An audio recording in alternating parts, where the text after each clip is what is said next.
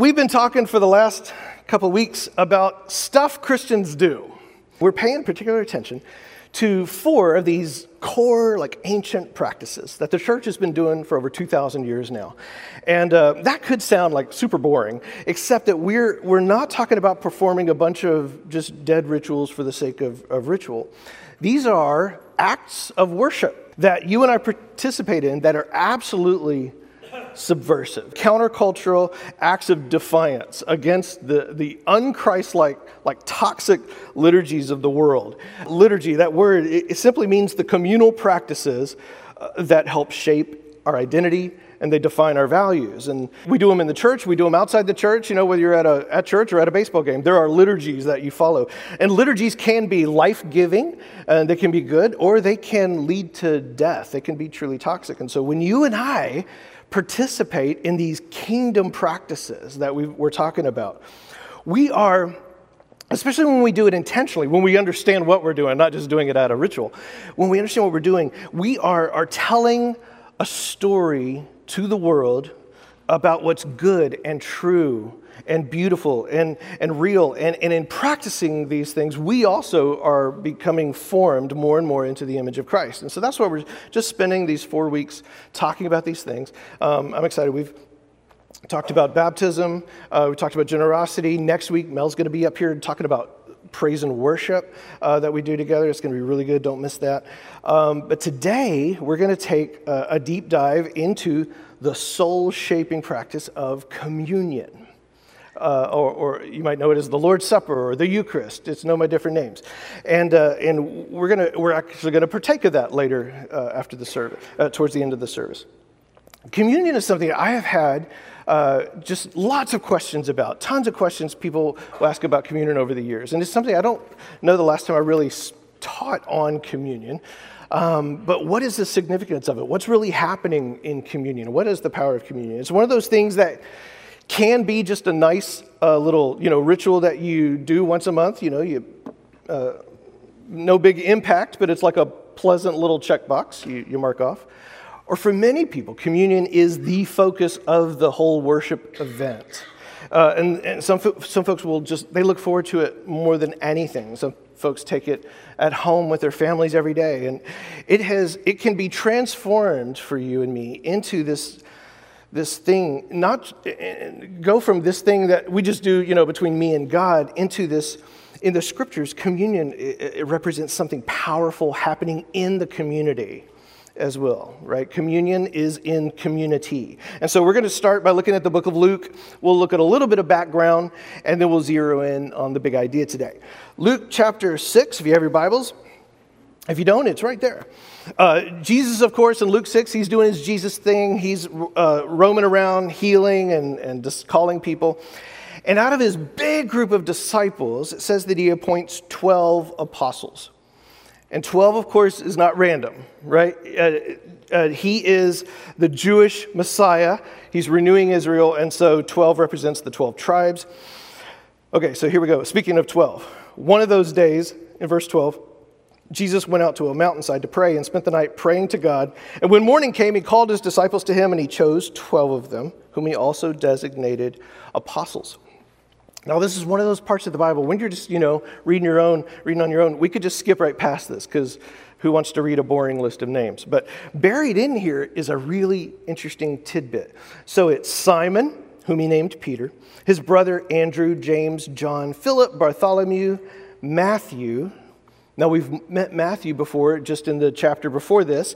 Uh, what was Matthew's occupation? That's right, tax collector, very good. And, and then we read about Thomas, James, son of Alphaeus, and Simon, who was called the what? The zealot. If anybody watched The Chosen on TV, any Chosen fans? Ah, it's so good, right? They call him Z in the, in the show. He, they, his nickname is Z. Now, here's why this is so significant you have a tax collector and a zealot sitting in the room together. That was kind of a big deal. So, real quick, I just want to look for a second at tax collectors. These are Jewish people who would bid with Rome for the privilege of collecting taxes on their own people.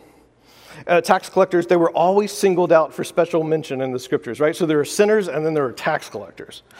Uh, it's like they were this special group of sinners. It's totally true. And, and they, they were outlawed from even participating in the synagogue because they were just ritually and perpetually unclean. They were uh, considered as Gentiles. In other words, they were so corrupt and considered so dishonest and untrustworthy, they were not even permitted into the heart of the temple with the other Jews. They were forced to remain in what was called the court of the Gentiles because they were considered unclean. They were usually disowned by their families. Uh, in, the, in the Mishnah, uh, the Jewish Mishnah, there's this list of seven despised classes of people, and the tax collector is listed as the most notorious, the most, the, just the worst. Later in the, in the Mishnah, it says, if tax, this is a quote, if tax collectors enter your house, everything in it becomes unclean. So you didn't have them over for dinner, right? That's like how radioactively unclean they are. Later Jewish writings, the, the Talmud says that it's actually righteous to lie to tax collectors. Right, which I know Americans will love that part. They, they, we will claim that verse, except it's not in the Bible. That's, that's not the Bible. And so uh, it was considered uh, impossible to bring them to repentance because they were considered so corrupt. So here comes Matthew into the fellowship of the apostles, chosen by the pure, perfect Lamb of God, Jesus Christ. And next to him is Simon, the zealot. Let's look at zealots for just a second. The zealots considered the taxes, like, which was like Israel's tribute to Rome, the taxes that Matthew was collecting, they considered it treason against God. The zealots worked to overthrow the Roman government using violence against people, like Matthew. And this became increasingly common in the first century, even after the, the writings of the Gospels. The Zealots were known as the Sicarii. These were called dagger men, uh, named after the little curved blade that they carried, because they were always ready for violence at a moment's notice. They just had it in the robe, ready. And, and so they, these guys were like the original insurrectionists. You could think of them like a terrorist we would think of today. These guys actually ended up provoking the destruction of Jerusalem about 40 years after Jesus in AD 70 when they engaged what's known as the Jewish War. And, and Rome just destroyed the city and the Jewish people for all intents and purposes. So, on the political spectrum here of Jewish people, you could not get more opposed than tax collectors and zealots. If you were going to ask Matthew, what's the, what's the wrong with Israel? He'd point to the zealot. He said, that's the problem. They just won't get in line. And if you asked Simon the zealot, what's wrong with Israel? He would point to Matthew, right? Now, I know we don't have any context for this because we don't demonize people across the aisle in America, right?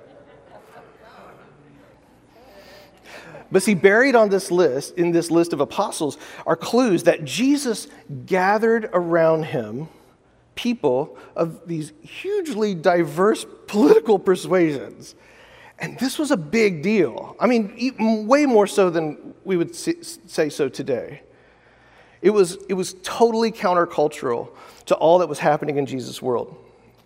Now, as we know, if you go over to uh, Luke chapter 22, Jesus kind of eats his way through the Gospels. Uh, it, someday, just look at all the time that Jesus, all the things he does around meals. It's, it's fascinating. And for those of us who want to be like Christ, that's the easy part, right? Uh, taking part of meals. Meals and, and the table is like uh, this central piece of G- the work of Jesus. There's this power of the table that the early church understood when we sit together. Because in the early church, the culture war was waged around the table. It was, that's where the culture war was, was raged. It wasn't around you know, what bathroom people used or who you voted for or anything like that. It was around the table. Because when you ate with somebody, it had sig- huge significance. You were declaring something very publicly when you ate with somebody, it symbolized your acceptance of them. And Jesus was eating with people like Matthew all throughout the gospel. And so it's not surprising that when, when Jesus, when he's about ready to die, he's trying to explain to the apostles the meaning of his death. And he doesn't give them, you know, some grand theology of atonement. What he does is he gives them a meal. He gives them a meal. And he takes the Passover meal, which, ah, oh, we could go with so many rabbit trails there. Uh, someday, right? Uh, I know you're just dying to know hear these things. But he takes the Passover meal and he, he totally reorients the whole thing, its significance around him and his work. Here's the passage in Luke chapter 22, verse 14. It says, When the hour came, Jesus and his apostles reclined at the table. Then it says, After he'd taken the cup, he gave thanks and he said, Take this and divide it among you. For I tell you, I will not drink again from the fruit of the vine until the kingdom of God comes, which is a fascinating verse. Verse 19, he says, then, uh, then he took the bread and he gave thanks and broke it. And he gave it to them, saying, This is my body given for you. Do this in remembrance of me. In the same way, after the supper, he took the cup, saying, This cup is the new covenant in my blood, which is poured out for you, which is straight Old, text, Old Testament language there. And by the way, as we've kind of seen about many of these practices, there is just enormous disagreement about all of this throughout the Christian church, right? The particulars of what's happening where and what's going on with the, with the bread and the cup and the body and the blood, right? You have kind of a Catholic viewpoint, uh, that transubstantiation belief, which is that the, they take it very literally, which is that the, the, the bread and the cup literally become the body and the blood of Jesus inside. And so they take that very seriously. And then you have some that are sort of like, well, it's still body and uh, it's still bread and wine, but like Jesus is present with it. So you have kind of a, a Lutheran belief, which is constant, con, Constantinople, constant, contra, what is it? I'm trying to, my tongue is so tied now. Consubstantiation. That's what it is. There it is.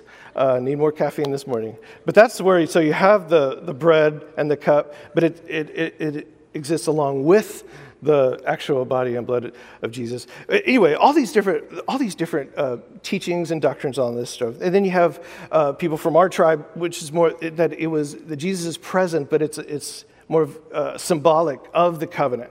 It's symbolic of the covenant. And so, in verse 21, it says, Jesus then says, "But the hand of him who is going to betray me is with mine on the table. Everybody quickly put their hands in their laps, I can imagine right then. The Son of Man will go as it has been decreed, but woe to the man who betrays him. And they began to question among themselves which of them it might be the one to do this. And then, at the Lord's Supper, at this most holy event, this is what happens. A dispute arose among them as to which of them was considered to be greatest. I love these guys so much, right?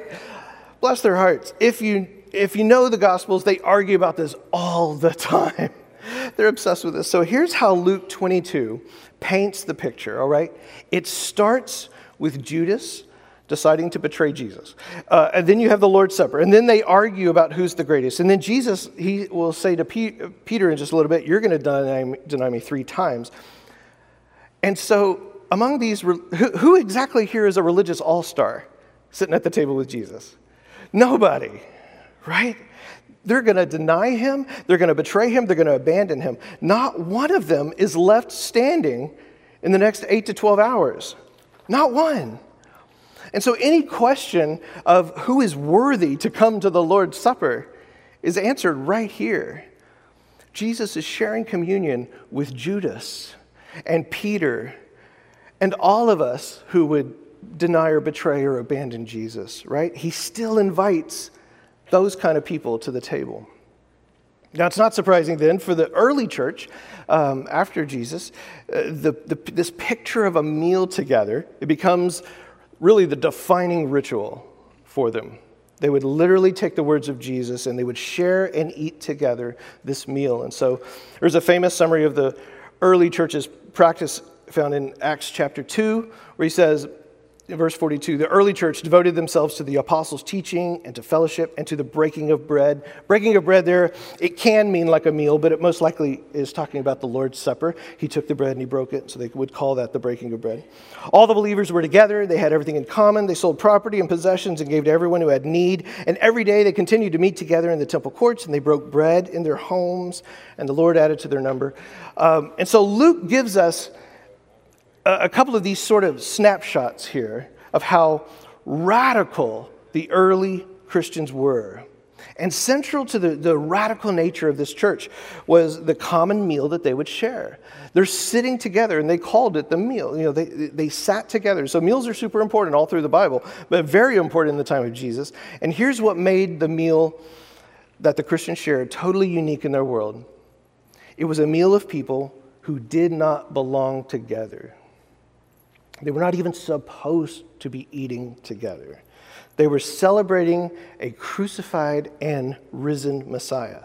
And the most radical thing about the meal was that it was composed of imperfect people of all social classes, all vocations, all ethnic groups. I mean, every way that you could categorize people was just erased when you sat around this common meal together. It was, it was literally just an absolute social revolution. In fact, this is from one scholar named Peter Oakes. He said if Paul's house churches were composed of about 30 people, which would have been uh, like the largest, Jesus and Paul would look at this sanctuary today and just be like, oh my goodness, how could you even have a church in, in how can you do church in a room this big? Because um, church would have been in homes, 30 people max. Uh, this would have been, he says, this would have been their approximate makeup. You would have had a craft worker in whose home they met, along with his wife, children, a couple of male slaves, a female domestic slave, a dependent relative. You would have had some tenants living there with you, with families and slaves as dependents, also living in the same house in rented rooms.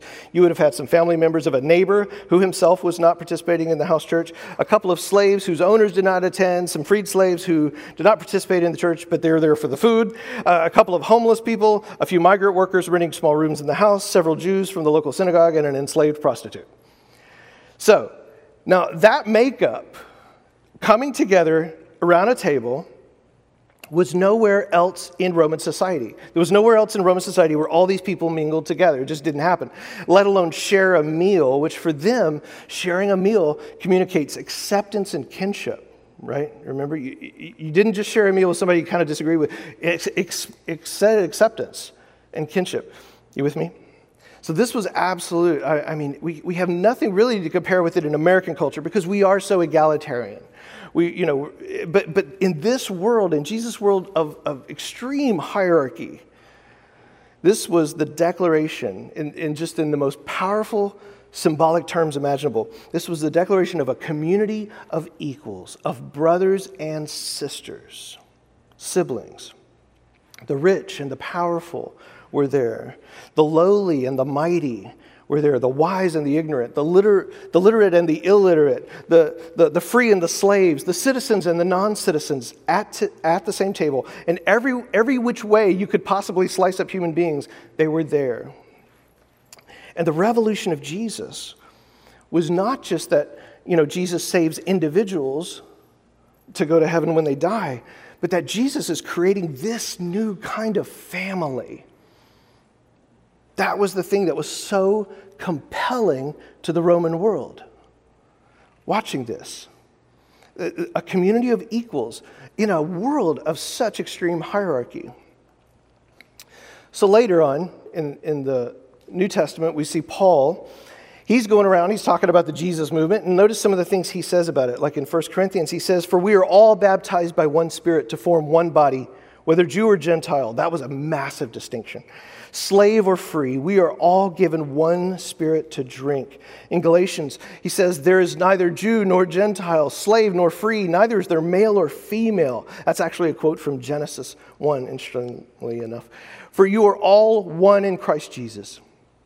Now, Paul's not saying that your Jewishness and your Gentileness or your slaveness or your freeness just like go away, that they don't exist, but he's saying that none of those distinctions have any significance in this new family being created here, right?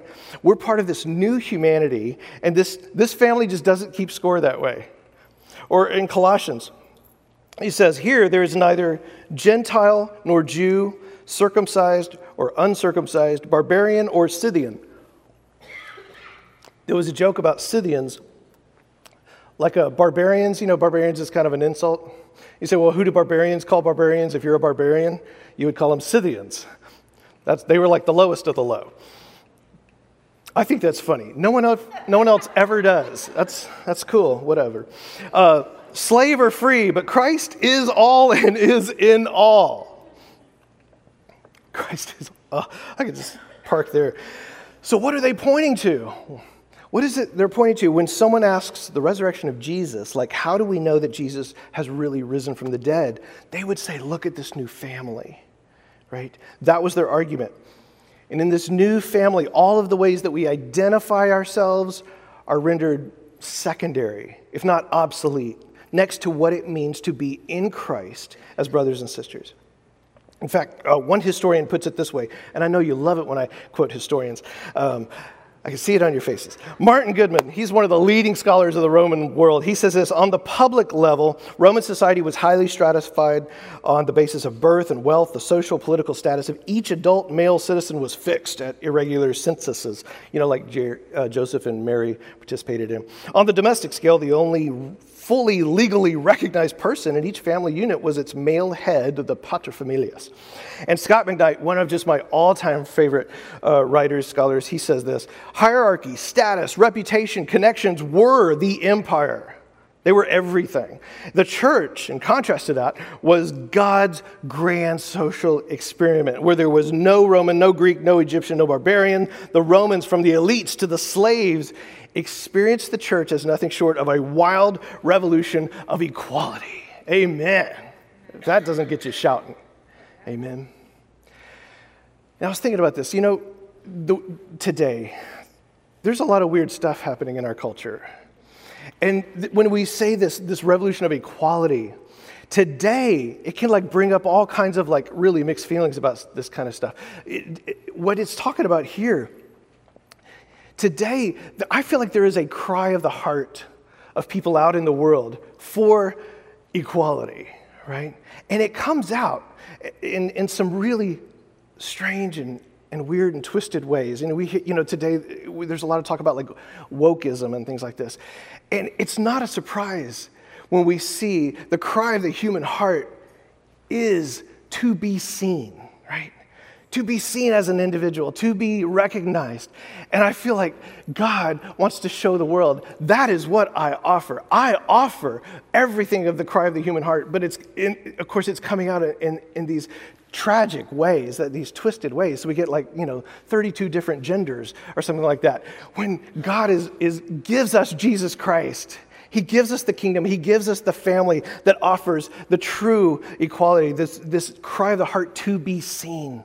And that is, that is what it is. So it just creates for us some compassion for people when, you know, when they say things that we just, we just shake our heads at. The cry of the heart. Now, let me ask you a question. Okay, so we're talking about all this, this beautiful new humanity, this, this uh, kingdom of God, this kingdom bliss, based on what we know of human nature for the early church. Do you think this was easy? Was this kingdom bliss new humanity thing, did it just come without any hiccups? Absolutely not, right? Uh, I, this is what I love about the New Testament too. It doesn't ignore all of the stumblings and the roadblocks and the hiccups, you know, that the new church in, experienced in trying to make this a reality. The New Testament is not airbrushed in any way. So let's just rehearse all the ways this gets screwed up for a second. Off the top of our heads, we'll see in the book of Acts, there are widows who are Greek and, and they're not being taken care of, but the widows who are Jewish are. And so that injustice has to be dealt with in the church. In Acts 15, uh, there are Jews who are saying, hey, if you're a Gentile and you want to, you know, ha- have to be, you have to become Jewish before you follow the, our Jewish Messiah. And the church almost splits over this ethnic division. In the book of Romans, right, uh, the Jewish Christians and Gentile Christians couldn't stand each other and they judged each other as strong and weak. And, Paul writes 16 chapters of like really thick material to deal with that. In 1 Corinthians, oh, Corinthians, these guys, they were, they were amazingly messed up. Paul spends three chapters just saying, listen, you can't play favorites. You can't do that. I know some of you like Peter and some of you like Apollos, some of you like me, but you're all just ridiculous for all this like celebrity worship. And praise the Lord that we've gotten over that, right? No, there's, there's no more like celebrity pastor worship. Thank you, Jesus. The scriptures hardly even apply to us anymore. Um, and then later, he tells the Corinthian church in chapter 11 they're celebrating the Lord's Supper wrongly.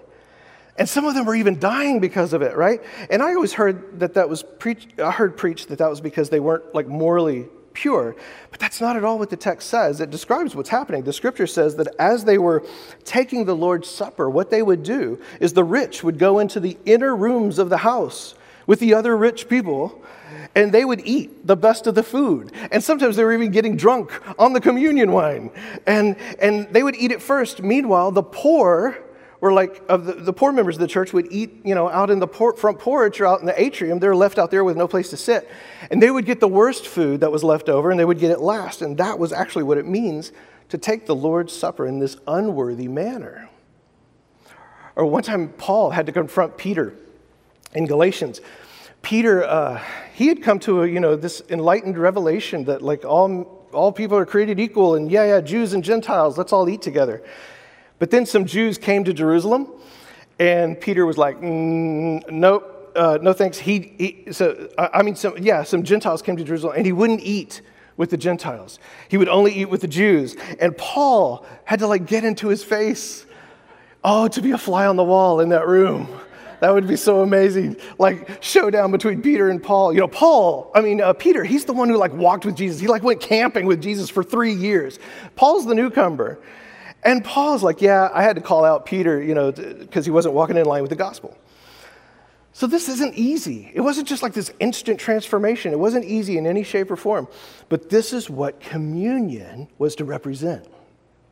The commitment of this diverse group of people who may have nothing to do with each other, but the commitment of those people to put aside their differences and proclaim the unity that is theirs in Christ Jesus by sharing a common meal together. And this was revolutionary. And today, it feels probably more revolutionary than ever, uh, ever since. Um, I don't know about you, but my social media feeds are just filled with people passionately disagreeing with each other, right? Whether, you know, you're, you're us older generations on Facebook or you're like the kids on Instagram and TikTok and all these kind of things. It's the same thing. It feels a lot of ways like the country tearing itself apart, doesn't it? It really does. And the picture of communion for Christians today can sometimes be messy, just like it was in the early church. Um, we tend to hang out with people that we agree with. That just comes naturally, right? Uh, you just, you're going to enjoy that lunch better when you're both agreeing about the same stuff and high fiving. Uh, we tend to avoid the people that we don't like. That's just, it's human. We even tend to gravitate toward people. A lot of folks gravitate toward people who are of the same ethnicity. And they might even say, you know, I'm not a racist. But it's, it's because there's just something more comfortable about hanging out with people who have the same experience with culture as you do, right? And I've talked to my Hispanic friends, my white friends, my black friends, and it's the, it's the same all across the board. There's just a comfort level with hanging out people who have experienced the same experiences as you have. And so it's just, it, there's something more relaxing about that. And so it's totally human, it's just not Christian it's not Christian. And so, and, and, we have this idea, we, we avoid people who have a different perspective sometimes, it, which is kind of discouraging because it, it's so gross, it's so sad because there's, it makes you think like there's just nothing new under the sun um, with the people of God. We keep reenacting the same sorts of faults and failures, and God is so merciful to us. Um, but what communion does, what communion does is it subverts that liturgy that, and I know it's a very sensitive topic, but we're, we're going to go there a little bit today, and that's the liturgy of the way we do politics. And I'm not talking about having the right opinion today, uh, the right opinion about you know Republican, Democrat, uh, pro-Trump, anti-Trump, taxes, borders, gun rights, any of that stuff. What I am talking today is about how Christians talk to each other about those things. How do we talk to each other? So I just want to take what we've learned theologically here and apply it practically to the most sensitive topic in American culture, which is politics. they say you're never supposed to talk about politics if you are at dinner. And so uh, I am talking about the thing nobody's supposed to be talking about when we get together. I want to say, first of all, um, you're my brothers and sisters. I consider you family. And um, I feel such a compassion for you.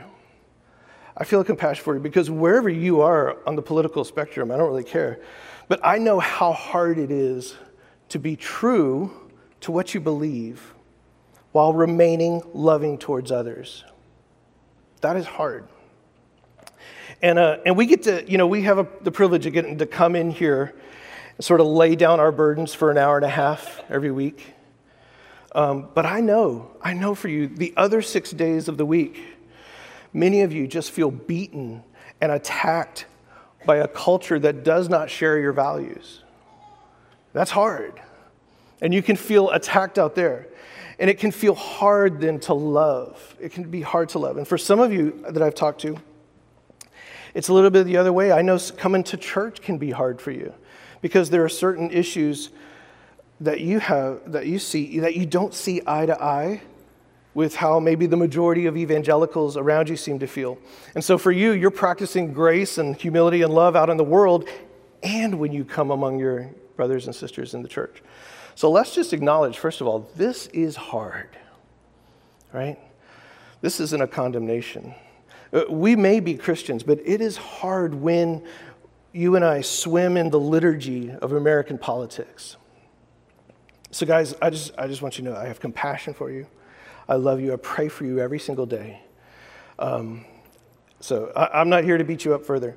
What I'm here to do today is give you permission to set aside the anger and the fear that we get bombarded with six days a week, to set it aside because we're called to something much more beautiful, aren't we? So let's, let's look at kind of these waters that we swim in. The, the liturgy of political discourse that we're raised in, it's the liturgy, it's the language of culture war. It's the stoking of fear, right? What do we always hear? The future of our country is at stake. So there's tons of fear right off the bat. Tons of fear. It is fascinating to me. I have been told since I've been born that every election in my lifetime is the most important election of my lifetime. Okay. And, and, and, there's this fostering of continual outrage and grievance. What the other side is doing is always, is always considered outrageous, right? And we always are expected to be upset about it. And we engage in uh, the liturgy of, of, of this political discourse engages in what's called catastrophizing. And that is where the actions of the other side, they're not just disagreeable to us, but they threaten our existence. Uh, we see this on campuses today. College campuses today have this idea that words equal violence. And so if you have a, a speaker who's going to come to visit the campus, they'll pick it even having that speaker come and talk. Because no more, you know, our campus is a place where like ideas are debated and exchanged. No, those words are violent, so we can't even have them. And that is just like the, the, the, the waters we swim in. If, uh, uh more on this, by the way, Jonathan Haidt's book, The Coddling of the American Mind, is amazing. Go read that book, it's so good. Um, it's funny, sociologists have told us that things have flipped around. We used to love our allies more than we hated our opponents, and that's not that's different now. We now hate our opponents more than we love our allies. We hate our opponents more than we love our allies, which by the way makes it super easy to flip on an ally if they don't seem sufficiently outraged as you are. Right? If they have the gall to not be outraged enough. Today's politics uh, is built on othering it's all about us versus them, us versus them. It's not Jesus and the church for them, it's now us versus them. And you're given permission to treat political opponents as enemies.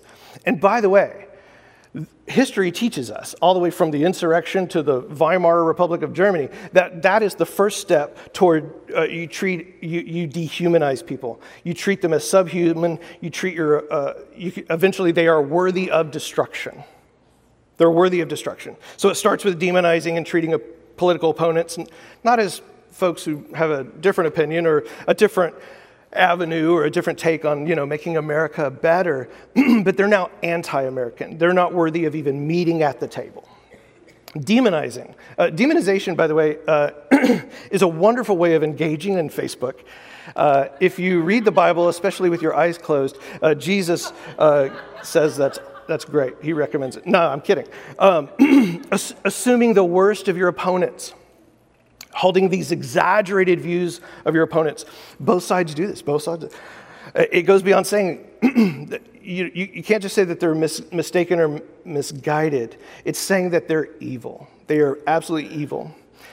uh, and they're out to get us, right? They're out to get us. That's, it's why uh, they say that outraged tweets or messages, um, they get way more likes than, you know, some sort of like reasonable middle of the road tweet or message. Like, nobody looks at that. Nobody's gonna like that. But like, you outrage it, you get like all the loves.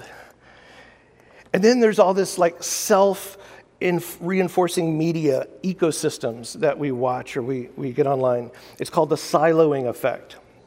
So we're only getting one side of everything anyway. And if you've lived in this country 25 years ago, uh, even you know sociologists have pointed this out. It was an interesting thing. You know, when I grew up, we all complained about CBS News. You know, ah, CBS News it's slanted, you know, or NBC News or whatever. But we all watched the same news. We're all watching the same news, and then you made your own decision, your, you know, you had your own opinion about it. But we don't have that anymore. We're not watching the same stuff anymore. And, and if you go online, when you're getting your information online, you can find anything you want to back up what you think right? And so that's the liturgy of politics that we swim in. That is why I have such compassion for the church. This is the waters we swim in. And I'm not saying any of us do any of these things, but I know I am per- perfectly capable of doing it. I have been guilty of doing this. And I'm just saying, as a family of new creation beings, these are the waters that we swim in. And so we can have compassion and grace for one another. Compassion and grace for one another. Now, let's talk about something better. This is the liturgy of the Lord's Supper. What does it look like? It's very different. The liturgy of the Lord's Supper is rooted in hospitality. Literally, the word hospitality means love of stranger. Love of stranger. It's the liturgy of welcome. It's the place where invisible becomes visible. So the invisible person on the outside screaming, Look at me, see me, right? They become visible inside.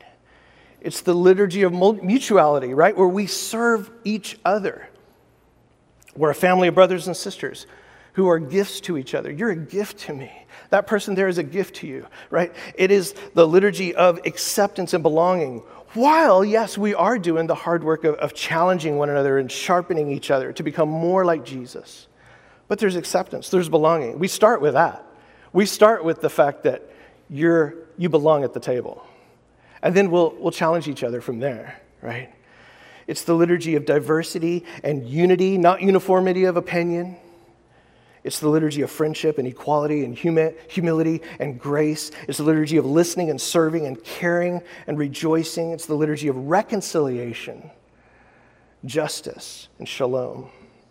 That is what I want every single person to experience here who comes, who comes in these doors. Isn't that what you desire too? I know it is. Every person wrestling with issues of, of justice and gender and sexuality and race and economics and politics, everything. We all want that. A place where you are seen here, you belong here, you are welcome here. And it takes so much work to be those people because the easy liturgy is, is to not ever be those people. And so when we take this bread and this cup, yes, we, we, it's what Jesus did for us, but what did he do? What did he do? He rescued us into a new community that has to fight not to play by the same rules. We have to fight for the right not to party, to not fight. We fight for the right not to fight, right? And so, my friends, here's the thing. I know it is. Here's the thing we, we actually want to practice this as a community.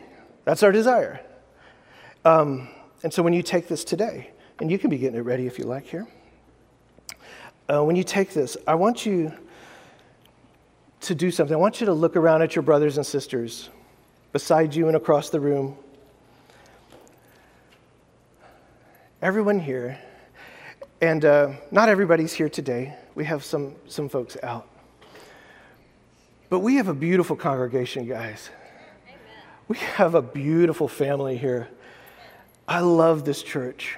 And I'm not saying that I love this building or the sign out front at all. I'm saying you. I love this church because this is, this is a diverse church, and we could be more diverse. Amen. God, uh, we pray God will make that happen. But, but when we look at our brothers and sisters here, I talk to you, and you know, we have conversations, and some of us, some of your brothers and sisters here are Republicans, some of them are independents, some of them might be libertarians, or some of them might be Democrats.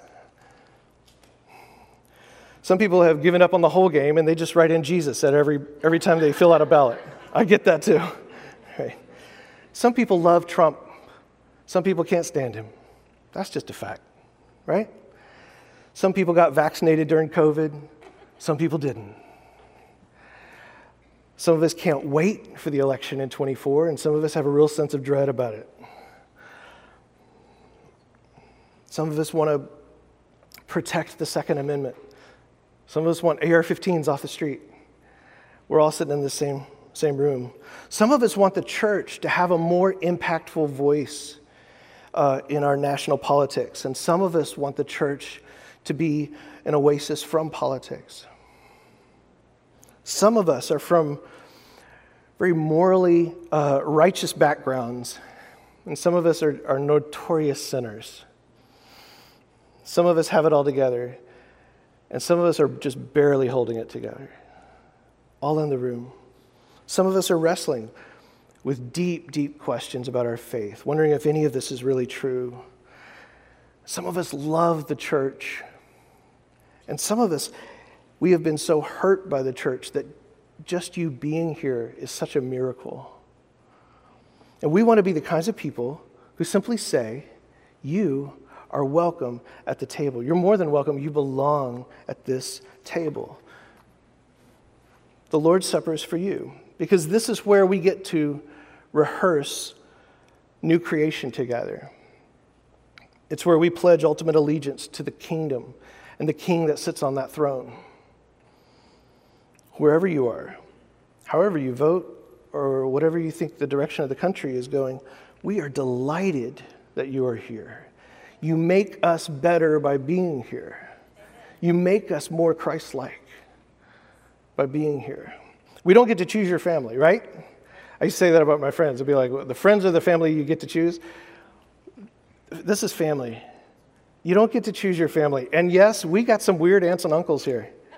I'm probably one of the I'm probably one of the weird ones. I get it. No question about it. But that is why we practice this. So my friends, I know we live in a strange time. It is an odd odd time. And the church has the opportunity to be something so unique. It, it matters that we gather. It matters that we, we take this bread and this cup, that you are sitting here next to these very different people sharing the meal together. That matters. So today, if, if you're somebody and you are willing to be part of this kind of family, whatever your denominational background, we don't care. If you are willing to trust enough in Jesus to have made him your Lord and him your guiding light, then we welcome you to partake of this communion with us. It is in Christ that we are made one, that through his flesh that was broken, his blood that was spilt, that anyone it says, Whosoever will, even those who feel invisible outside these doors, can come in here and become visible. Amen. Let me pray for us. Heavenly Father, we thank you. We thank you, Lord God, that you invite us to be part of this new creation people, Father God. I'm just, I'm overwhelmed to be a part of that invitation, to be a part of this body. I feel so lucky, Lord God.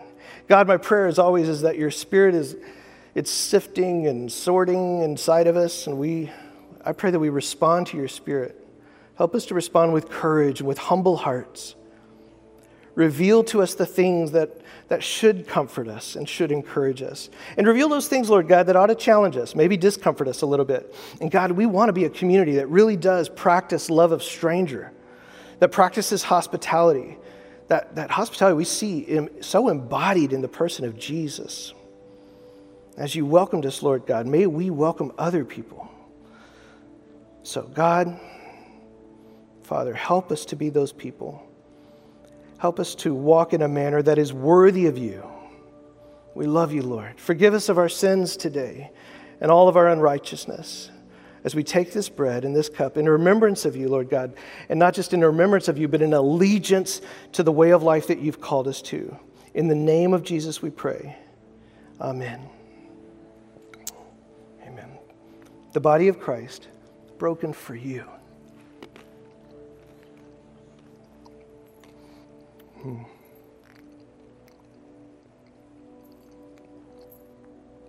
Thank you, Lord. The blood of Christ shed for you.